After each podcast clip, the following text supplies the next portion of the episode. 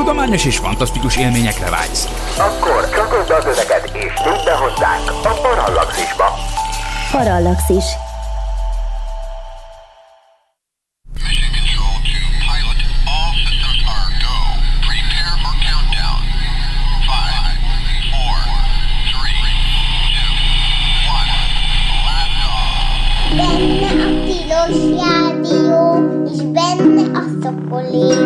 All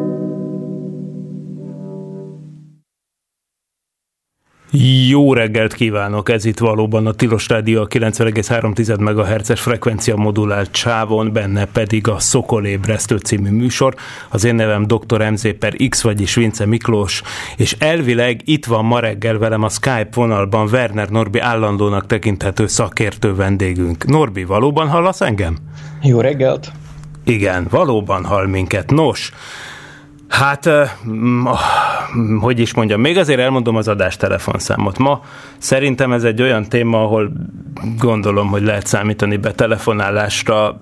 Ugye most nem az van, hogy egy fix történeten kell végigmenni, hanem egy olyan témakörről fogunk beszélgetni, amiben nagyon-nagyon sok kérdés van bennünk is, és mi sem tudunk természetesen nagyon szépen letisztult, kialakult véleményeket elmondani. Úgyhogy szerintem ez tipikusan egy beszélgetős téma, ezért megadom az adás telefonszámot 215 37 73. A témánk pedig, hát talán nem meglepő módon, és egyébként persze a két héttel ezelőtti adásunkhoz is kapcsolódva az időközben kitört háborúnak a hatása a nemzetközi űregyüttműködésekre. Hát természetesen ugye két héttel ezelőtt az ukrán űrprogramról beszélget, beszélgettem, vagy beszélgettem a betelefonálókkal, ugye egyedül voltam az adásban, az még ugye hétfőn volt, és csütörtökön, február 24-én kezdődött meg ez a, a, az, az orosz média a, szerinti terminológiában különleges hadműveletekként, cinikus módon különleges hadműveletekként, vagy katonai műveletekként említett háború a szomszédországban amelyről nyilvánvaló, hogy rengeteg műsor szól, tehát nyilván most a Tilos Rádióban Dunát lehet rekeszteni, mert mindenhol ugye az olyan műsorokról, hogy ezt meg azt hogyan érintik a, a háború eseményei. Erős volt a kísértés, hogy mi beszélünk valami teljesen másról, hogy egy kicsit valami remény, reménytelébb dolgot is kitárgyaljunk, de hát ezt nem lehet megkerülni ezt a témát, és igazából eléggé szomorúak vagyunk. Mm, így van ezzel Werner Norbi és aki itt van a vonalban. Ugye Norbi, téged egyébként, amennyire tudom, a röntgen csillagászatot legalábbis, a nagy energiás csillagászatot közvetlenül, tehát a munkádban is érinti az, ami történt. Mármint mindjárt megveszik, hogy mi történt. Ugye lényegében, hogy történik az, hogy, hogy sorra mondják fel az űrügynökségek a, a különböző együttműködéseiket a, a, az Orosz Föderáció űrügynökségével, vagyis a Roszkozmosszal. Nyilvánvaló, hogy, hogy itt több száz milliós, esetleg milliárdos projektek és évtizedes kutatómunkák mennek a kukába, ezeket majd igyekszünk végig beszélni a szankciók miatt, és hát igazából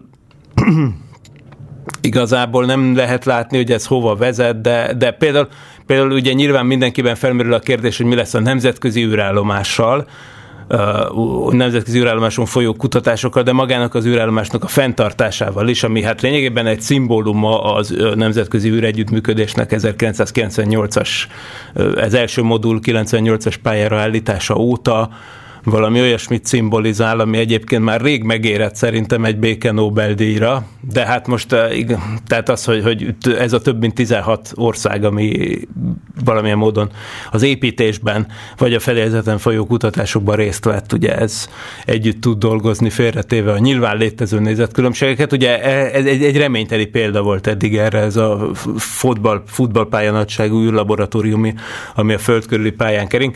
Ugye ennek hát nem is a létezése, de a fenntartása, meg az azon folyó kutatási együttműködések azok bizony nagyon is kérdésessé váltak. Szóval nagyon sok kérdés van. Norbi, egy, két kérdés. Először mik a te, nem muszáj válaszolni, mert hogyha úgy gondolod, hogy, hogy az túl durva, vagy nem való élőadásba, de mik a te személyes benyomásaid egyrészt az egész történetről, másrészt pedig kutatóként a te szűkebben vett szakterületeden, például a asztrofizikai kutatásokban mi a helyzet, és hogy hogyan befolyásolja a háborús helyzet ezeket a űrprojekteket, amikben részt veszel?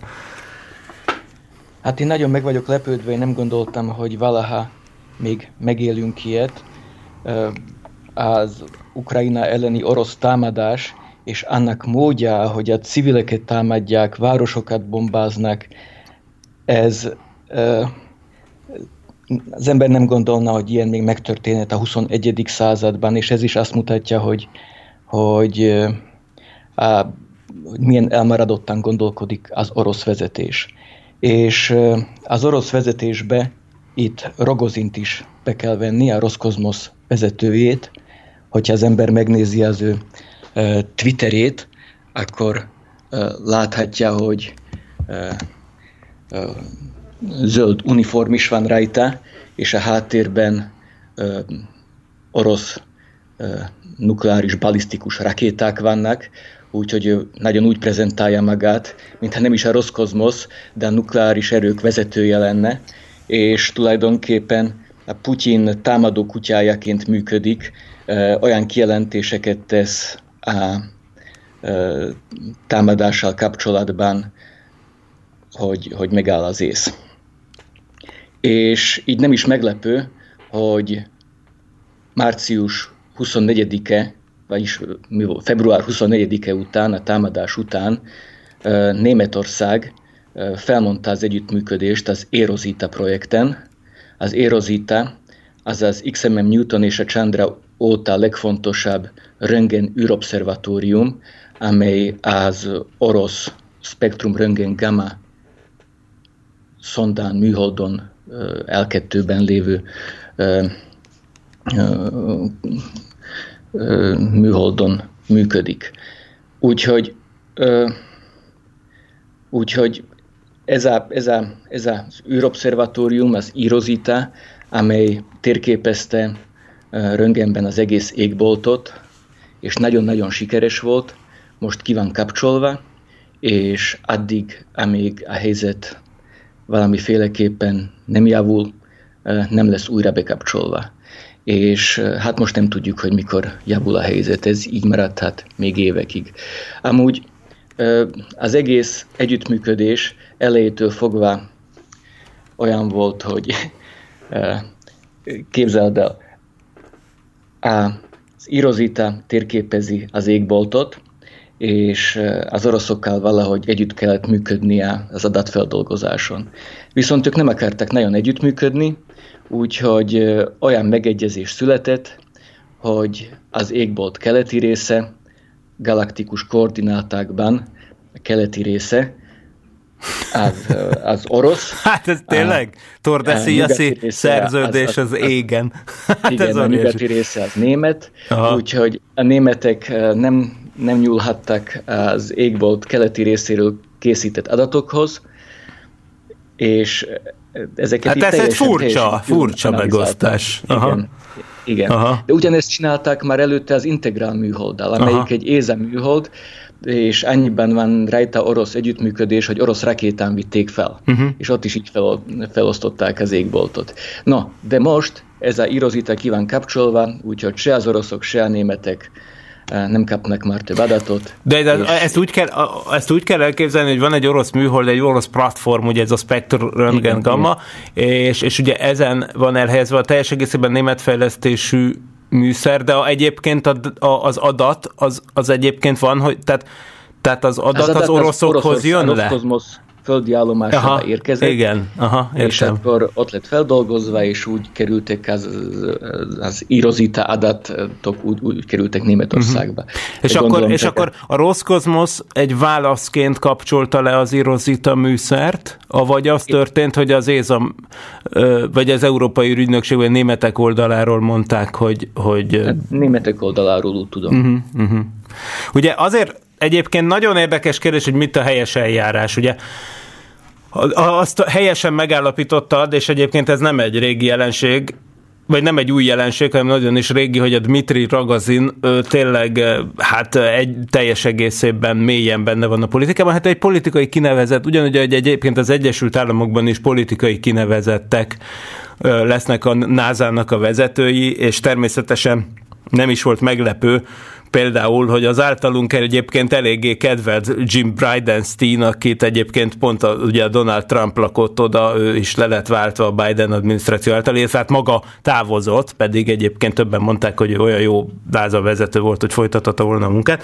Tehát nyilván az egy természetes jelenség, és Oroszországban sincs másképp, csak, csak ott már 22 éve nem látott ilyesmire az ember példát, de, de, de Amerikában is úgy van, hogy amikor egy politikai váltás van, akkor ugye jön egy új, új vezető. Tehát ezt csak azért hangsúlyozom, hogy, hogy az, hogy valaki a rossz kozmosz vezetője, az mindenképpen egy politikai bizalmi viszony, tehát hogy mármint a vezetőséggel. És, és igen, a de ez túl megy azon. Ez túl, ő, ő igen. Aktívan. Hát ő egyébként ugye nyilván, tehát ő, ő, ő azért lett a rossz kozmosz vezetője, mert ő egyébként hát így kb. védelmi miniszter, vagy valami ilyesmi volt, ő igaz? Volt kormányfő Kor-. Igen. Tehát ő, ő konkrétan ő volt az, aki, aki hát tett olyan kijelentéseket, hogy egy időben például ugye Romániából ki volt tiltva, meg ilyenek, ugye? Volt, voltak neki ilyen... Hát de... Hát most is tett olyan kijelentést Igen. a szankcióra, hogy űrcégek, meg a, azok cégek, amelyek a balisztikus rakéták gyártásában is részt vesznek, azok ellen hozott szankciókra, hogy hogy a balisztikus rakétáknak bizony nincs szükségük vízumra a nyugati államokba. Ilyen Jézusom. kijelentést tett a Twitteren pár nappal ezelőtt. Hát nagyon durva. Hát, tehát mindenféle, most ez megér egy külön adást, csak hát igazából nem érdemes belemenni. Tehát Rogozin ugye a hajmeresztő kijelentések bajnoka, ő volt az egyike, aki, hát ha nem is nem is mondta ki, de annak idején ugye több teljesen egyértelműen sugalmazta, Hát talán valamelyest ki is mondta, amikor volt, tudod, az a balhé, hogy kilyukadt a Szajuz űrhajó, és elkezdett szökni a nemzetközi űrállomásból a, a levegő. És akkor ugye az ő köréből, ugye az évekkel ezelőtt volt, akkor, akkor ops, úgy látszik elvesztettük Norbit, na minden esetre megpróbáljuk ott hely, meg, megvárni, hogy helyre jön a kapcsolat, addig úgyis én szövegelek, tehát ugye ő meg úgy is tudja ezt. Szóval a lényeg, ha, itt vagy Norbi?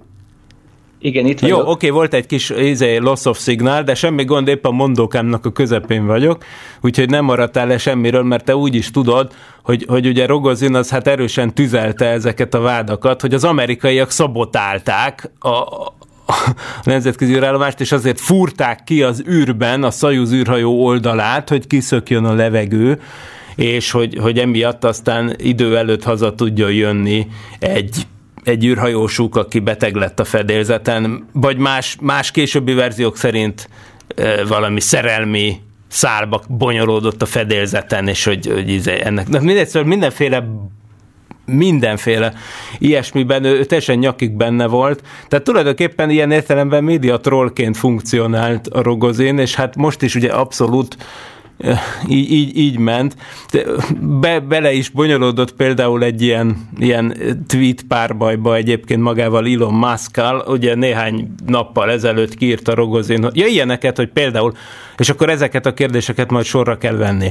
Például ilyeneket mondott Rogozin, hogy a nemzetközi űrállomás. Hát, hogyha az oroszok nem tar- hogyha az orosz progressz űrhajók ugye nem azok felelősek ugye a jelen konfigurációban azért, hogy az ISS-nek időről időre emeljék a pályáját, hiszen ugye ez a földkörüli pályán kering 400 km magasan, nagy napelemekkel, tehát azért ez bár pici mértékben, de ugye folyamatosan fékeződik a nagyon ritka légköri surlód, légkörrel vett, felső légkörrel vett surlódás miatt. Emiatt aztán persze időről időre meg kell emelni a pályáját. Jelenleg ez a feladat az oroszokra hárul. Most a Rogozin írt egy ilyet, hogyha, hogyha, az, hogyha az amerikaiak így viselkednek, ahogy akkor Oroszország nem fogja tudni garantálni, hogy az ISS az ne Washingtonra pottyanjon majd rá. Például ilyet, ilyet le tudott írni. és aztán hozzátette, hogy majd azzal repülnek az Egyesült, az, az amerikaiak az ISS-re, amivel tudnak, például a, a broomstick, a, a seprűnyeleikkel, vagy mit tudom én. És akkor persze Elon Musk természetesen azonnal jelentkezett, hogy neki vannak megfelelő amerikai seprűnyelei, utalva egyébként a rendkívül megbízható Falcon 9 rakétákra, amik ugye szintén rendszerszerűen szállítják az amerikai embereket és az utánpótlást az űrbe, és természetesen éppen úgy alkalmasak a, a, az velük följuttatott Dragon űrhajók a nemzetközi űrállomás módosítására, mint a progresszek egyébként. Csak ugye meg kell hozzáfordítani az űrállomást, de, de, de ez tényleg egy apróság. Szóval uh, ilyen ment itt az adott, adok kapok abszolút teljes mértékben óvodás szinten. Talán egy dolgot azért nagyon fontos kihangsúlyozni. Szerintem ebben mindketten egyetértünk, hogy hogy, hogy ez egy óriási tragédia az oroszországi kutatóknak és a tudományban dolgozóknak is. Ugye ezt mi sem mutatja jobban, mint hogy annak ellenére, hogy természetesen akik ott felemelik a szavukat a, azokra nagyon komoly retorziók várnak. Gondoljunk csak arra, hogy csak az elmúlt két napban ugye több mint 5000 ember tartóztattak le országszerte, minimum, ugye ennyiről lehet tudni, vagyis nem, nem tudom, hogy több mint 5000, de majdnem, majdnem 5000, de ugye folyamatosan nő a számuk. Tehát 5000 körüli ember tartóztattak le azért, mert háború ellenes tüntetéseken vett részt országszerte Oroszországban. Tehát nyilvánvaló, hogy, hogy ott a véleményformálásnak van kockázata, főleg, hogyha az ember állami állásban van, akkor meg főleg, és hát a kutatók azok jellemzően állami kutatóintézetekben dolgoznak. Most ennek ellenére, ugye rögtön a, a háború első napján közzétettek egy nyílt levelet, orosz ö, tudósok, természettudósok és természettudományos újságírók. Az aláír, alá, eredetileg 150 eh, kutató írta alá, a magasrangú kutatók egyébként a természettudomány minden területéről, fizikusok, csillagászok, biológusok, orvos, or, orvosokat is látok a listában. Tehát tényleg mindenféle, és, és tudományos újságírók, hogy ellenzik a háborút, és hogy, hogy békére szólítanak föl, és hogy, hogy, hogy nem az ő nevükben történik mindez. És hát az aláírások száma az folyamatosan nő, tehát most görgök le, de hát nem tudom megszámolni, de hát ez már nem tudom ilyen talán tízezres nagyságra, nem tudom. Tehát renge, renge, rengeteg aláírást látok ezen az orosz honlapon, a, ahol olvasható ez. Tehát eh, kb. egyértelmű, hogy amikor, amikor egyébként fel, megszólalt, meg tudott szólalni a média nyilvánosan bár, bármilyen kutató, akkor az, akkor az abszolút eh, természetesen ellene volt a dolognak. Tehát, hogy, hogy ez fontos kihangsúlyozni, és egyébként ugye ez a, van ez a kicsit cancel culture-szerű reakció a dolgokra, hogy, hogy, hogy mit tudom én, blokkoljuk, hogy nézzé, ne játsszák a hatjuk tavát, meg mindenféle marhaság, vagy mostantól nem olvasunk Tolstoyt, vagy, tehát azért, azért ne, ne, szóval, hogy, hogy, hogy, hogy azért próbáljuk meg, amennyire lehet ilyen nehéz helyzetben, nyilván az embernek fő a feje, meg minden, de próbáljuk meg szétválasztani azért nyilván azt, hogy, hogy mi a tudomány és a kultúra, és hogy kik, azok, akik ezt képviselik, és hogy, és hogy ugye mi, mi van ezzel szemben a politikai vezetésben. Itt, itt teljesen egyértelmű, hogy itt a, a tudományos közvélemény szerintem kijelentető, hogy a nagy részével, akik egyébként egyáltalán hozzájutnak valamelyest ahhoz, vagy akiknek kapcsolatuk van a külfölddel, vagy egyáltalán bele tudnak valamennyire nézni mondjuk nyelvtudás miatt, vagy mert interneten hozzájutnak külföldi forrásokhoz, ugye ez már nekik egyre nehezebb, de, de hogy akiknek van ilyen kitent, kitekintésük, azok ugye az ő álláspontjuk itt egyértelműen a, a, a, a, a kormány állásponttal ellentétes. Tehát ne beszéljünk úgy, hogy az oroszok úgy, izé, hogy az oroszok így meg úgy, hanem itt, amikor ilyen kijelentésekre ragadtatjuk magunkat, akkor mindig sose felejtsük el, hogy, hogy, hogy valószínűleg ez, hát a tudományos technikai életben én szerintem biztosan nem találkozik a többségi véleménnyel, én azt gondolom. Na és miféle egyéb szankciók vannak, illetve hogy most akkor kezdjük talán az európai európai projektekkel, jó? Mit tudsz az ExoMarsról? Ugye az év elején, amikor Nem is olyan rég, néhány adással együtt sorba vettük azt, hogy milyen űrprojektek várhatók az évben, akkor azt már is revideálnunk kell. Ugye itt volt az oroszok és az európaiak által közösen fejlesztett életkeresésére induló Mars-szonda, ami sok halasztás után idén indult volna el. Ugye európai fejlesztésű marsjáró, orosz fejlesztésű leszállóegységen és orosz hordozó rakétával az Európai Ürügynökség itt a fővállalkozó, de mondom, e- megkerülhetetlen és nagyon fontos szerepe van ebben a rossz kozmosznak. Mi lesz ezzel jelenállás szerint? Mit tudsz erről? Jelenállás szerint ez éven nem fog indulni az ExoMars. Úgyhogy legalább 26 hónapot kell várni, amíg egy újabb lehetséges indítási ablak nyílik. Ki tudja, mi lesz 26 hónap múlva. Ugye, hát igen, mert ugye azt hiszem, hogy ugye novemberben, valahogy november tájéken lett volna az indítás, ugye? De mindenképpen ősszel. Tehát ez egy ősz, őszi indítás lett volna. Tehát, de ennek ellenére nyilván ugye folyamatos előkészítő munkálatokat igényel, és közös előkészítő munkálatokat a startig, ez ilyesminek az előkészítése. Igen, amelyek leálltak teljesen. amik teljesen leálltak. Már Tehát ez éven nagyon-nagyon valószínűtlen. Na de van egyébként most korai még ilyesmit kérdezni nyilván, de szerinted benne van a pakliban, hogy soha nem repül föl ez a szonda?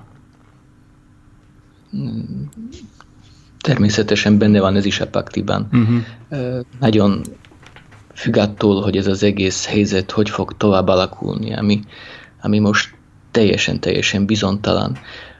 Ez a rover eredetileg uh, a NASA-val indult volna, viszont uh, azt a missziót annó, még nagyon régen uh, a NASA törölte, és így aztán az európaiak az oroszokkal próbálkoztak, az se sikerült, úgyhogy ez az Ugye már tavaly, rover- tavaly ment volna föl, ugye, csak aztán Igen. egy csúszást, most már ugye végzetesnek mutatkozó csúszást szenvedett, részben a Covid miatt egyébként, részben technikai problémák miatt, Ö, úgyhogy emiatt, ugye, és akkor jól mondtad, ugye, hogy hát a Marsra repülés az úgy van, hogy 26 ha- havonta nyílik ki egy ilyen megfelelő indítási ablak. Természetesen az, hogy valami csúszik éveket, gondoljunk csak a James Webb űrtávcsőre, amiről sok szó esett idén, vagy akár az orosz Nauka modulra, aminek a felbocsátását tavaly itt együtt ünnepeltük a Szokolébresztőben, a, a Nemzetközi űrállomás orosz kutatómoduljának a startját, ami tényleg körülbelül 20 éve vártuk, hogy legyen valami ilyesmi, ö, orosz kutatómodul. meg is pörgette az űrállomást. Meg igen, igen, igen, arra tényleg ezt nem is bontottuk ki a maga teljességében azt a sztorit, hogy azért az sem ment problémák nélkül, de végül aztán sikerült. Hát igen, a kis, kis modul, hogy egy ilyen busz nagyságú nemzetközi űrállomás modult kell elképzelni, ami az orosz kutató modul, sok késés után megérkezett a nemzetközi űrállomásra 2021-ben, de valahogy a fedélzeti számítógépe még nem tudatosította a modulnak, hogy ő már nem önállóan repül, hanem ő még mindig abban az üzemmódban maradt, ami az ISS-t megközelítő üzemmód, és ennek megfelelően a kis hajtóműveit elkezdte kapcsolgatni, csak már hozzá volt kapcsolódva az ISS-hez, ez volt az apró probléma, úgyhogy jól bepörgette az űrállomást, és igazából hajmeresztő izgalmak voltak amiken aztán sikerült új, úrrá lenni. Szóval ez csak egy példa volt arra, hogy azért nagyon nagy csúszások azért persze benne vannak a pakliban, és az nem feltétlenül jelenti az ExoMars 2024 vagy hogy, mi- hogy mondják ezt? Vagy 2022. Hát most már, már alebbe, már 24-nek mondom, tehát én már, már át, átprogramoztam az agyam arra, hogy ez ExoMars 2024, tehát hogy hát reméljük, hogy legalább akkor megtörténik. Ez lesz az a szonda, ha lesz, ami egyébként képes lenne arra, hogy ezt megbeszéltük az évelei levő adásban, hogy biológiai vizsgálatokat végezzen a Mars talajában olyan mintákon, amiket mondjuk két és fél-három méterrel a felszín alól vesznek, ahol akár még ma is előfordulhat primitív élet. Tehát, hogy nagyon fontos lett volna ez a Rosalind Franklin nevű rover, amit eljuttatott oda. Hát ez, ez nyilvánvaló, hogy emberek nem csak adó, hát most az, hogy adófizetők pénzét, most állítólag, állítólag valami nem akarok hülyeséget mondani, de azt hiszem, hogy olyan adatot hallottam, hogy az orosz, oroszoknak a háború minden egyes napja 15 milliárd dollárba kerül. Most ezt, ezt nem tudom ezt így, hogy, hogy számolják ki. Nyilván ezek nyugati becslések. Azért ezt mellé tenném például a Roszkozmosznak az elmúlt tíz évre vett összes költségvetése mellé, mert azt szerintem összesen nem volt ennyi. Tehát, hogy egy napnyi háború uh, szerintem az orosz gazdaságnak magának lényegesen többe kerül, mint mondjuk egy évtizednyi űrprogram. Szóval ez szerintem azért jól, jól mutatja itt az arányokat. És, és ennek ellenére, ennek el, igen, de egyébként vegyük észre, hogy a Roszkozmosz egy, nyilván ehhez arra, arra is korrigálni kell, hogy Oroszországban sokkal alacsonyabbak a fizetések. Természetesen. Ugyanakkor kétségtelen tény, hogy, hogy hogy a rossz kozmosz az még nem is a második, de nem is a harmadik, hanem szerintem konkrétan legalább a legfeljebb a negyedik űrügynökség költségvetését tekintve. Tehát az Európai űrügynökség, Európa ma- masszívan több pénzt költ az űrkutatásra, mint az oroszok. Ehhez képest az oroszok egyébként nagyon látványos eredményeket tudtak csinálni annak a pénznek a töredékéből, ami például akár az Európai űrügynökségnek rendelkezésére áll. Most egyébként ez az új helyzet egy kicsit azt is előhozhatja talán, hogy az Európai űrügynökségnek ugye nincsen jelenleg saját emberszállító kapacitása az űrbe. Tehát az Európai űrügynökség kezdettől fogva lényegében az orosz és az amerikai szállító szolgáltatásoktól függött, hogyha embereket akart az űrbe küldeni.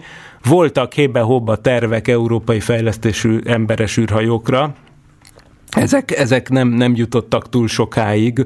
Mondjuk gondolok itt a Hermész űrrepülőgépre, amit a franciák nyomattak, és Ariane 5 rakétával ment volna föl.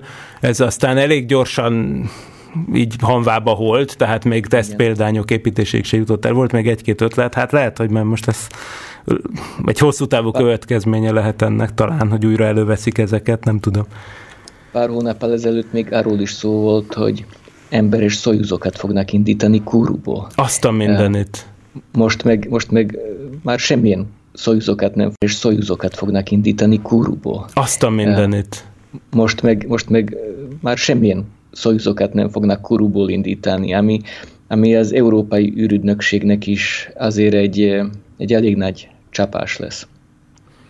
Igen, na most mondjuk el azért a hallgatóknak ezt a sztorit, tehát Kuru, az francia Gajánában van, ami az Európai űrügynökségnek a, a rakétaindító központja, közel az egyenlítőhöz, és hogy erről egyébként pont a múltkori adásban is esett szó, ugye az, hogy közel van valami az egyenlítőhöz, az nagyon hasznos tud lenni, amikor az ember ilyen lapos hajlásszögű pályákra indít, mert mert a föld forgása úgymond hozzáadódik a rakéták sebességéhez, a kerület, föld kerületi sebessége, ugye, ami az egyenlítőn a legnagyobb értelemszerűen, mert ott a legdagibb a föld, ott van a, a felszín a legmesszebb a forgástengelytől, tehát ott a legnagyobb a kerületi sebesség, és hát ugye ebből az következik, hogy, hogy mondjuk 100 kilókban mérhető tömeggel több terhet tud egy ugyanolyan rakéta felemelni, mondjuk Kuruból, az egyenlítő környékéről, mint Bajkonurból, és, és Na mindegy, ez, emiatt Kuru egy nagyon jó hely, és a Soyuz meg egy nagyon megbízható és olcsó rakéta, tehát kialakult az ÉZA, az Európai űrügynökség és az orosz űrügynökség között az az együttműködés, ahogy mondod, hogy, hogy egy orosz rakéta indító helyet hoztak létre Kuruban, és nagy sikerrel sok Soyuzt indítottak onnan. Ugye ehhez volt ott egy helyi orosz személyzet, meg mindig Oroszországból vitték hajókkal a rakétafokozatokat, ott a helyben szerelték össze, és akkor ott is volt egy ilyen Bajkonórihoz nagyon hasonló indítóállás, amit az oroszok építettek Kuruban, és akkor azzal on, ott ment föl. Ugye nem az ember emberek, hanem a Soyuz rakéták, amik azonban sokféle műholdat tudtak pályára állítani. Na most ugye ezt azonnal felmondták most ezt, és akkor itt ez egy pikáns jelenet volt az elmúlt hetekben. Azt annyira nem követtem, de azt tudom, hogy a Kuruban dolgozó oroszok lényegben hazahozták, vagy, vagy mi volt ez? Hogy, hogy, hogy történt ez? Ezt te figyelted rendesen, ezt a történetet? E, igen, az oroszok kivonták onnan az egész személyzetüket, és tulajdonképpen az összes kuruból való indítás e, le lett mondva, és a, a, az Ariane és a Vega rakéták mellett Európa e, nagyon erősen használta a Soyuz rakétákat kuruból indít, szállított Soyuz rakétákat a saját műholdai felbocsátásához. És ezeket most valószínűleg muszáj lesz át, átrakni a Vega és a Ariane 6-os uh-huh. rakétákra a jövőben. Uh-huh. Na most egyébként még ennél még egy finomabb történet is volt még, és akkor ezek az oroszok ugye haza lettek hozva, ugye? Tehát Igen, ők, ezek őket, föl, őket fölszólították otthonról, hogy, hogy hagyják el a kurút, és, és jöjjenek haza. Ugye ebből mi, ezek az összes orosz szakember, hát igen. Na most egy másik érdekes történet, hogy március 4-én, illetve 5-én, ugye 5-én indult volna a következő OneWeb műhold csoportot szállító rakéta, ugyancsak egy Soyuz rakéta, de Bajkonurból, tehát ugye az oroszok által üzemeltetett kazaksztáni nagy történelmi űrközpontból. Na most ezt konkrétan kivitték az indítóállásra. Ugye a OneWeb az a az a konkurenciája az Elon Musk féle Starlinknek, tehát a koncepció ugyanaz, ugye ez is egy olyan műholdrendszer, ami rengeteg, bár nem olyan sok, mint a Starlink esetében, de, de akkor is ilyen ezres nagyságrendű műhold állna föld körüli pályára, ugye ezeket is már évek óta zajlik ennek a kiépítése. Itt, itt ugye nem 50-esével, hanem 36-osával bocsátják fel ezeket a kicsi műholdakat, amelyeknek a célja az, hogy ugye internet szolgáltatást biztosítsanak. Ennek a kiépítésének az lova, ugye, mint hogy ez nem a SpaceX, hanem a konkurenciája, ugye ezek nem, nem a SpaceX rakétáival mentek föl, hanem éppen a Soyuz rakétákkal néha Vostocsnyíból, ami ugye a távol-keleti Oroszország területén levő űrközpont, onnan szintén lehet ilyen Soyuz rakétákat indítani, néha pedig Bajkonurból, mint ahogy éppen mostan is start is itt lett volna a múlt héten. Hát ehhez képest ugye az történt, hogy már ott volt a start helyen a rakéta, amikor ugye Rogozin, ki más, ugye úgy. Most még egyszer ez egy nemzetközi konzorcium, tehát ez egy olyan nemzetközi konzorcium, amiben vannak amerikai, japán, francia, India is benne van, és a britek is benne vannak, és a briteknél még az Egyesült Királyság kormánya is valahogy részvény tulajdonos, tehát az egyik tehát, tehát részint ugye brit kormány állami, állami pénzből is épül ez a OneWeb, és akkor itt, itt jött a, az izé, a fekete leves, hogy, hogy itt olvastad, hogy, hogy hogyan történt a, a, a, a sztori? Hát először, először az történt, hogy letakarták az egyes országok zászlóit. Az indító, az indítandó rakétán, és Rogozin még azt vitelte, hogy sokkal szebb így a rakéta, hogyha nem látni rajta az angol, meg amerikai zászlót. Úgyhogy először, először valami ilyennel indult, aztán azt mondta, hogy a OneWeb konzorciumból ki kell teljesen szállnia Angliának, és garantálni kell, hogy védelmi célokra ezek a műholdak nem lesznek soha használva, és végül teljesen, teljesen lemondták a startot, és a rakétát vissza, visszatolták a hangárba. De, de még itt az ESA-hoz még hagy mondjam hozzá, hogy az ESA a Soyuz rakétával indított olyan műholdakat, mint a Galileo műholdak, ami az európai GPS, uh-huh. a Sentinel műholdak, amelyek a, a, a Földet figyelik meg. Úgyhogy ilyen, ilyen nagyon fontos európai missziók indultak a a, a Soyuzon. Tudományos műholdak is, mint a Gaia, meg a Cheops. Meg, meg naprendszerkutató szondák. Ex, a, ugye a Mars Express, Venus Express, ezek is. Tehát, tehát ez, hogy, hogy most a Soyuz uh, már nem fog indulni uh, Francia Guajánából, ez egy, ez egy, ez, egy, ez egy nagyon nagy változás, és megint egy csomó projekt, rengeteg projekt késni fog ebből kifolyólag. De szerintem, szerintem most még, még van valamilyen 20 percünk, úgyhogy úgy, úgy, beszéljünk inkább az űrállomásról, mert igen, valószínűleg igen. Az, a, az a legizgalmasabb. Igen, igazad van. Még, még nem tudjuk, hogy mi lesz, úgyhogy, úgyhogy itt próbálhatunk próbálhatunk találgatni, hogy mi lesz az űrállomás. Na találgass, mi a te verziód, mi lesz az űrállomás? Ugye elvileg az a hivatalos izé, állít, álláspont mindkét oldalról, hogy legalábbis 2024-ig mind a két fél abban érdekelt, mármint a sok fél nyilván 16 ország, de hogy az oroszok és az amerikaiak a két fő vállalkozó a nemzetközi űrállomásban mindketten abban érdekeltek, hogy folyjon a munka. Igen, viszont a Ria Novosti, nem tudom, látta, de kiadott egy olyan videót, ahol, uh, ahol az orosz űrhajósok uh, integetnek uh, az amerikai és európai űrhajósoknak, és így leválasztják az egész orosz egységet az űrállomásról, és így távoznak távoznak tőlük. Ami, ami persze nem reális, mert az orosz egységnek nem lenne elég áram, mert nincsenek ott napelem táblák erre, hogy elég áramot termeljen önmaga. Úgyhogy ez az egész teljesen hülyeség, uh-huh. de ezzel fenyegetőznek, hogy az egész orosz egységet leválasztják, és itt tulajdonképpen, ahogy már mondtad, irányítatlan lesz az űrállomás. Ami nyilván nem igaz, mert ha az amerikaiak... Ups, ez egy telefon. Azt hiszem, van hát, egy telefonunk. Igen. Halló? Halló, szervusztok, itt Antennás. Pontosan Szia. ehhez az űrállomás dologhoz szólnék hozzá. Tessék. Ugye az előbb is elhangzott, hogyha esetleg a oroszok, hát mondjuk zsarolása odáig fajul, hogy tényleg nem támogatják majd a, az üzemanyag feltöltést, a korrekciókat, stb., akkor volt egy válasz, hogy Elon Musk rögtön bejelentkezett, ugye jól hallottam? Igen. Na most azért ez nem olyan egyszerű, nem azért, mert műszakilag nem lehet megcsinálni, sőt, tehát az Elon Musk biztos, hogy szívesen vállalkozik rá, kemény pénzekért meg is lehet csinálni, na de hát vannak tulajdonjogi problémák. Az oroszok, ha ezzel tényleg zsarolni akarnak, akkor nem fogják hagyni, hogy kivegyék a kezükből az utolsó vagy a legerősebb kártyát, és hát a tulajdonuk, a résztulajdonuk van az űrállomásban, meg szerződés van, meg minden.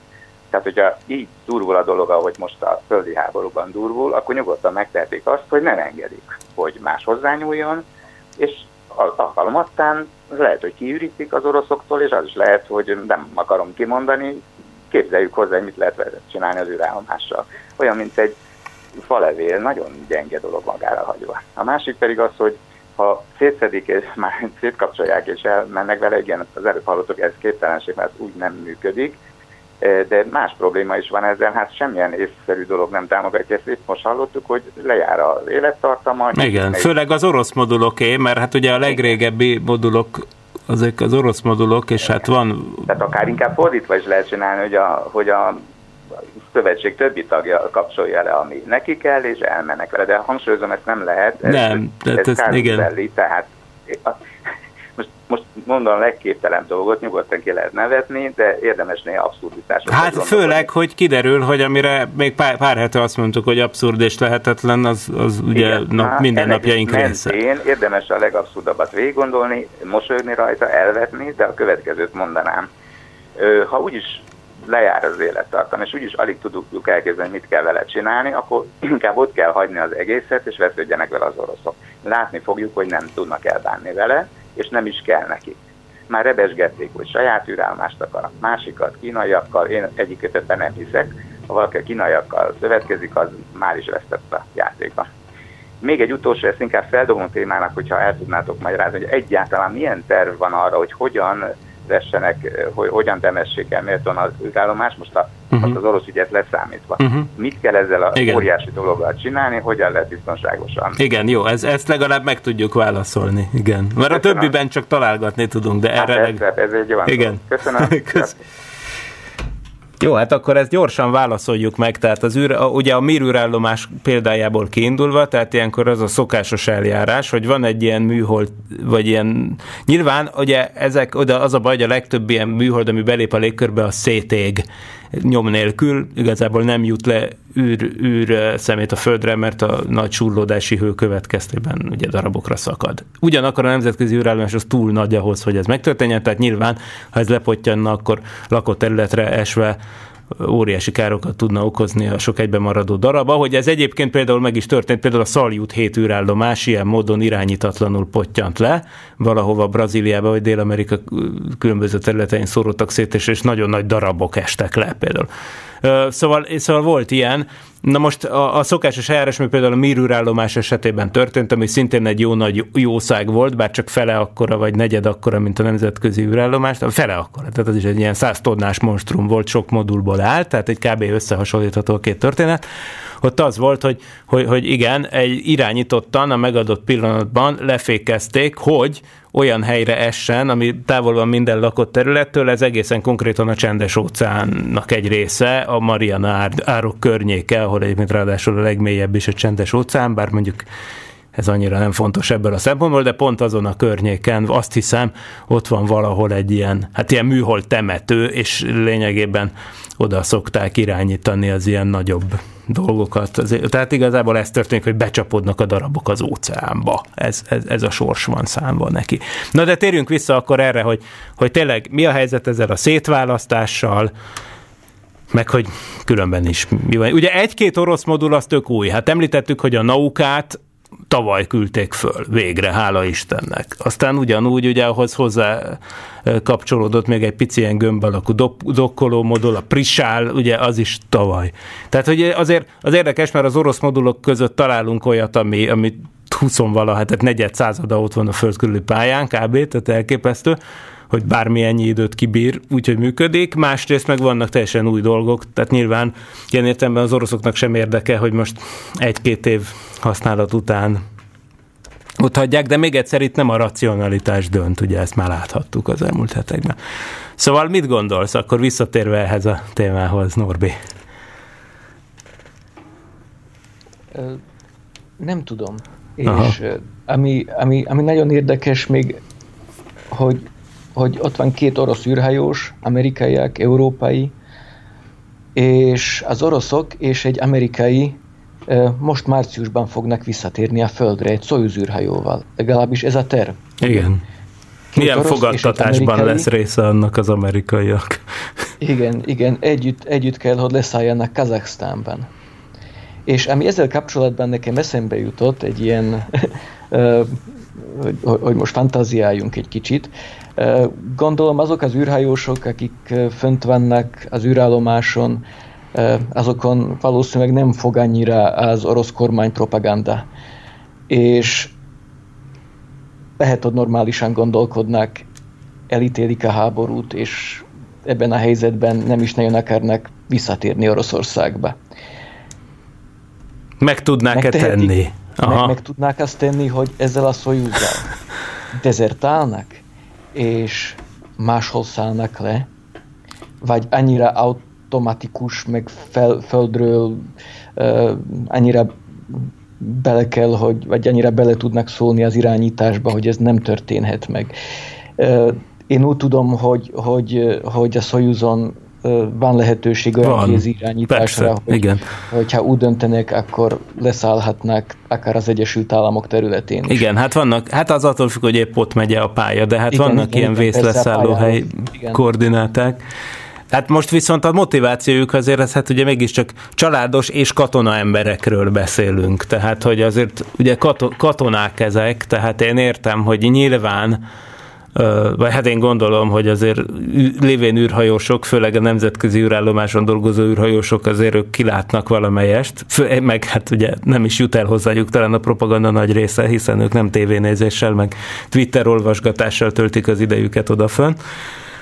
Viszont hát azért mégiscsak a, gyanítom, hogy na nem, nem néztem utánuk most kik vannak, de hát úgy szokott lenni, hogy legalább az egyikük, a, a, és rendszerint akkor a parancsnok az a, az orosz hadseregnek a tisztje, tehát a légierőnek valamely tisztje szokott lenni. A fedélzeti mérnök az rendszerint egy civil, mármint, hogy egy, egy nem katona ember, tehát hogy a fedélzeti mérnök ugye ez egy más, más kérdés. De ugye úgy szokott kinézni egy orosz űrrepülés, hogy van egy általában, amik, hogyha két orosz van a fedélzeten, akkor az elég gyakori, bár egyáltalán nem kizárólagos, de, de most már, de, de, de tradicionálisan az volt a helyzet, hogy van egy katonaember, meg egy mérnök ember, és ha van katonaember, akkor az a parancsnok. Tehát a fordítottja, az kb. nem tudom, előfordult-e valaha. Hogy mondjuk van egy katona, meg egy mérnök ember, és a fedélzeti mérnök, a, és a mérnök képzettségű a parancsnok a repülésnek, az nem tudom, hogy... Na jó, persze, hát egy katona is dezertálhat, persze. Szerintem ez technikailag megoldható. Aztán az amerikainak, aki viszont visszajön, mert azért nagy valószínűséggel azért mégiscsak Kazaksztánban fognak leszállni, hát akkor annak nem lennék a helyében. Nyilván nem fogja azt az ünneplést megkapni, ami szoko, szokásos ami persze... Dönthet úgy, hogy, hogy ott marad, és megvárja Igen. a következő Dragon űrhajót. De ugye. igen, ez dönthet így? Hát, Tehát, hogy ugye fontos- van, úgyhogy Igen, de a kérdés az, hogy, hogy ugye az van, nyilván dönthet így egyébként. hát, Krik- Krikaljev is így maradt fönt. Jó, még- igen, de ez úgy van, hogy, hogy azért az van, hogy, hogy minden pillanatban mindenki evakuálható kell, hogy legyen az ISS-ről. Hm. Tehát Igen, nem lehet, ne, de, de várjál, ezt ki, ki kell számolnunk. Tehát, hogy ugye nem lehet fönn több ember, mint amennyit vész esetén haza lehet hozni. Na most a hazahozatalhoz, ugye jelen pillanatban oda van kapcsolva, mik vannak, a, ugye van ez a Soyuz, És egy Dragon. és egy Dragon. Na most a, Négy hely van a Dragonban, három hely a Soyuzon. és akkor ennek megfelelően heten vannak az űrállomáson. Igen. Na most ugye jön három ember, akik március 18-án indulnak a Szajuzzal, tehát, hogyha csak ketten jönnének vissza, akkor nyolcan lennének. Most persze az egy kérdés, hogy a Dragon az elvileg talán alkalmas lehet arra, csak valószínűleg nincs rajta annyi ülőhely, de úgy Nincs annyi- egyébként, de egyébként március képes. meg egy, egy turista űrhajó készül az űrállomáshoz, Ah, am- akkor... amelyről beszéltünk. Aha, aha. Egy, egy, egy, egy, egy Dragon, ami egy űrhajóst és három turistát visz, Uh-huh. úgyhogy a NASA dönthet úgy, vagy a SpaceX a NASA-val együtt dönthetnek úgy, hogy az egyik turistát lent hagyják, egy kicsit hamarabb indulnak. Ja, értem. hogy Jó, hát ezt elvileg ez megoldható lenne, igen. Ez egy, ez egy elegáns forgatókönyv, de hát azért bízunk benne, hogy azért ennyire nem elmérgesedett a helyzet, hogy biztonsági kockázat lenne egy amerikai űrhajósnak. Ráadásul nem is Oroszországban, hanem Kazaksztánban leszállni egy orosz űrhajón. Tehát azért hát azért nagyon szomorú lennék, hogyha... Tehát nyilván nem lesz egy kellemes élmény, tehát nyilván nem fogja megkapni a fél, év, fél éves űrbeli tartózkodása után szegény azt, ami, azt az ünneplést, ami jár, vagy ami szokásos, de, de hát ez van. Na hát igen, nehéz kérdések.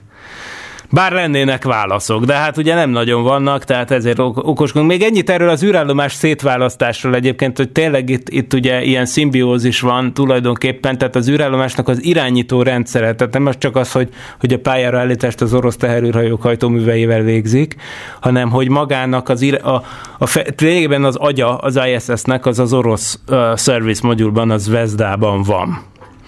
Ehhez képest ugye valóban viszont a napelemek azok meg az amerikai egységbe vannak bekötve. Tehát lényegében az van, hogy hogy hát az oroszok talán most bánják, hogy törölték a programból azt, hogy lett volna nekik egy saját napelem árbócuk. Tehát, hogy az eredeti terveit, ha megnézed az ISS-nek még a 2000-es évek elejéről, sőt, hát a 90-es évek végéről, akkor még úgy nézett ki a terv, hogy valahonnan pont ott, ott a Hát igen, talán pont az Vezda modulból fölfelé, fölfelé idézőjelbe, tehát a földdel ellentétes irányba, tehát a Zenit irányába az űrállomásnak, ugye kilóg egy napelem árbóc, ami, ami lettek volna meg egy csomó na- napelemek, amik ugye az orosz tudományos napelemek lettek volna, amik lényegében a orosz kutatómodulokhoz való áramellátást biztosították volna. És az eredeti tervek szerint azon lett volna az európai robotkar rajta, ami aztán végül a Nauka modulra került rá, mert változtak a tervek, és végül ez az egész napelem árbóc, ez kikerült a,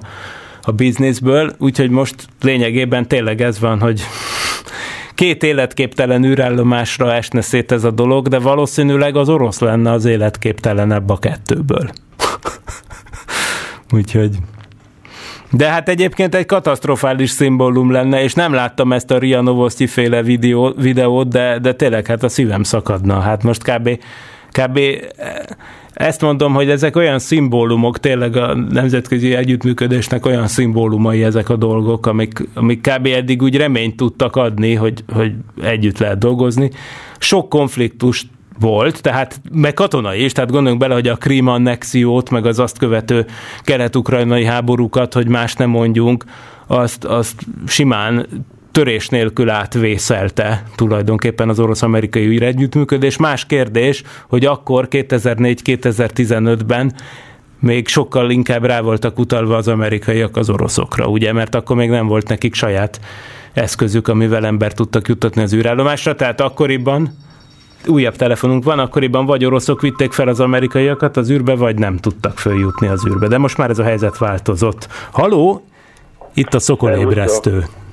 Szervusztok, nagyon élvezem a műsor. Bocsánat, csak annyit szeretnék kérdezni, hogy így hozzá kérdezni, hogy nekem a fejemben mindig ez volt, hogy, hogy aki űrhajós, az, az valahogy ilyen kicsit ilyen magasabb értelmi szinten, vagy érzelmi szinten van.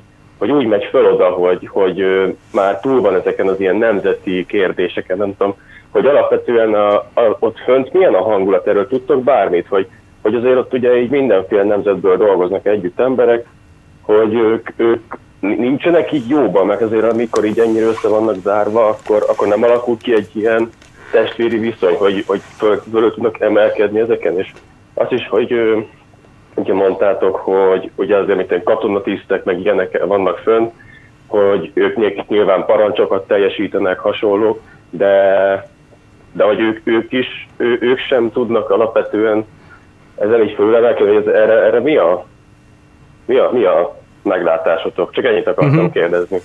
Köszönöm, hát nagyon jó kérdések. Nagyon jó a viszony általában a nemzetközi űrállomáson, tehát valóban azt lehet látni, meg olvasni aztán az űrhajósok visszaemlékezéseiből, hogy tényleg így gondolkodnak. Olvastam például Scott Kellynek a könyvét, aki egy évet töltött fent az űrállomáson, egy orosszal közösen, és akkor persze ők nagyon sokat beszélgettek egymással erről, hogy hát mind a ketten még annak idején a hidegháborúban vadászpilóták voltak, és hát igazából, ha olyan parancsot kaptak volna, akkor annak idején, és mondjuk a 80-as években simán lelőtték volna egymást, és hogy most milyen jó, hogy most, most együtt, együtt mennek az űrbe, és, és azt is elmondták egyébként a repülés utáni sajtótájékoztatón, hogy, hogy bizony teljesen más lenne a világ, hogyha mondjuk az amerikai Egyesült Államok és Oroszország elnöke fölmennének egy hétre az űrbe, és látnák az ablakból, hogy csak egy földünk van, meg minden. Tehát ez az overview effekt, amit mondani szoktak, hogy, hogy az embernek a világlátása megváltozik, ez mindenképp benne van, és persze a kollegialitás az én szerintem én is úgy gondolom, hogy nagyon erős, az meg, hogy hát parancsokat teljesítenek, van egy-két eset az űrhajózás történetében, de tényleg nem sok, de vannak példák arra, mind a két oldalon, mind az orosz, mind az amerikai, vagy szovjet-orosz és amerikai oldalon is, amikor volt lázadás az űrben. Tehát, hogy kisebb-nagyobb ügyekben ellene mondtak a földi irányításnak, a földi irányítás szava egyébként általában szent, de hát az űrhajón azért mégiscsak az űrhajós a parancsnok, és ez egy, ez egy nagyon érdekes kérdés volt, hogy hogyan osszák meg a felelősséget.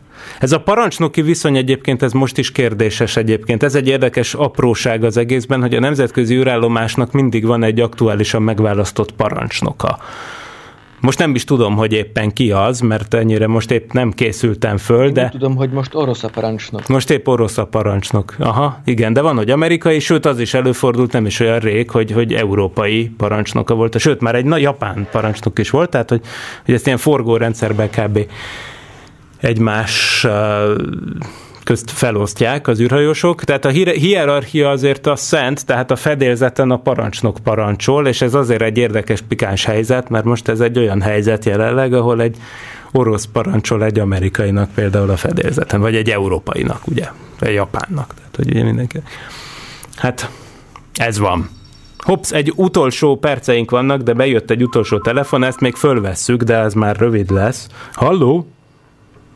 Sziasztok, elnézést, hogyha már beszéltetek róla, de csak most tudtam belekapcsolni a hallgatásba, hogy a, olyan lehet, hogy, hogy a Földről akár melyik oldalról azt mondja az épp regnáló vezető, tehát mondjuk Putin vagy Biden, hogy, hogy figyelj, figyelj, gyere le, ott kell hagyni, öld meg, vagy bármi, mert ha nem, akkor, akkor elvágunk minden szálat, és akkor elvágnak minden szálat.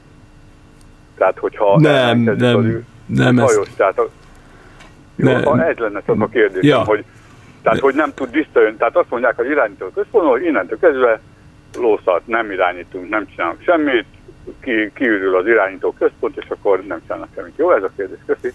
Ja, köszönöm szépen. Hát ugye az ISS esetében ez nem, nem Gyors, gyors, gyors, gyors kérdésre gyors válasz. Az ISS esetében ilyen nincs, mert, mert az ISS akkor is irányítható mondjuk Houstonból, hogyha valami miatt, akár ilyen miatt, akár valami bármilyen más technikai probléma miatt az orosz irányítóközpont kiesik, és fordítva. Tehát, hogy ez, ez azért valamennyire megosztható, ilyen parancsot meg nem fognak adni senkinek, hogy bántsák egymást az űrben. Tehát azért ez szerencsére itt nem tartunk, nem is fogunk. Tehát ezt azért Hát ez merem remélni, hogy ilyesmi azért egyáltalán nincs benne a pakliban.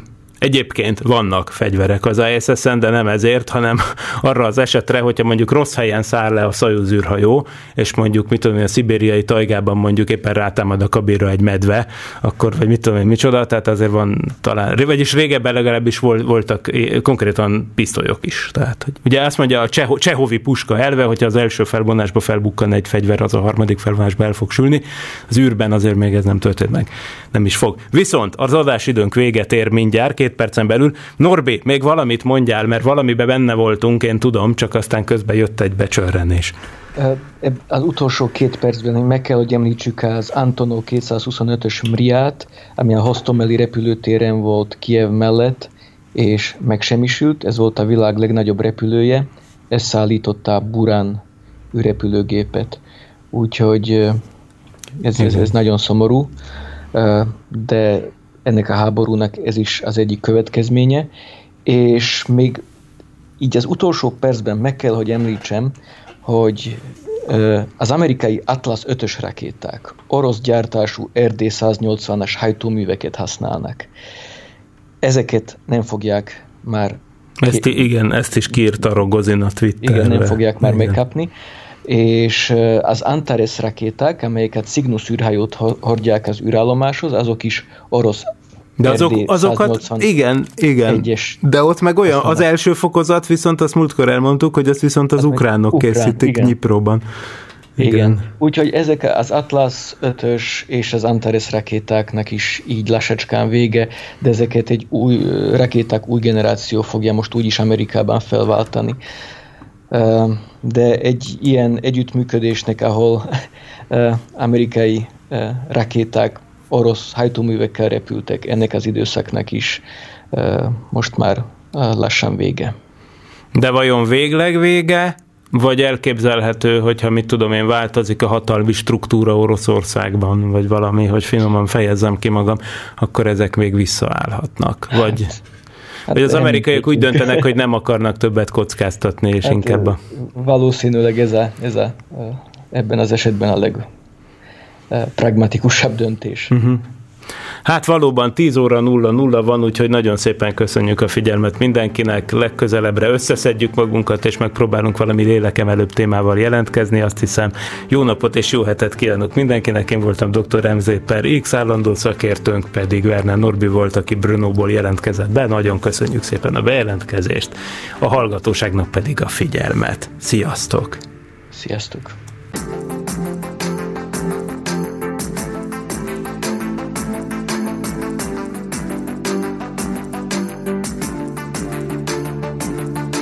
Hamarosan jön a következő rész.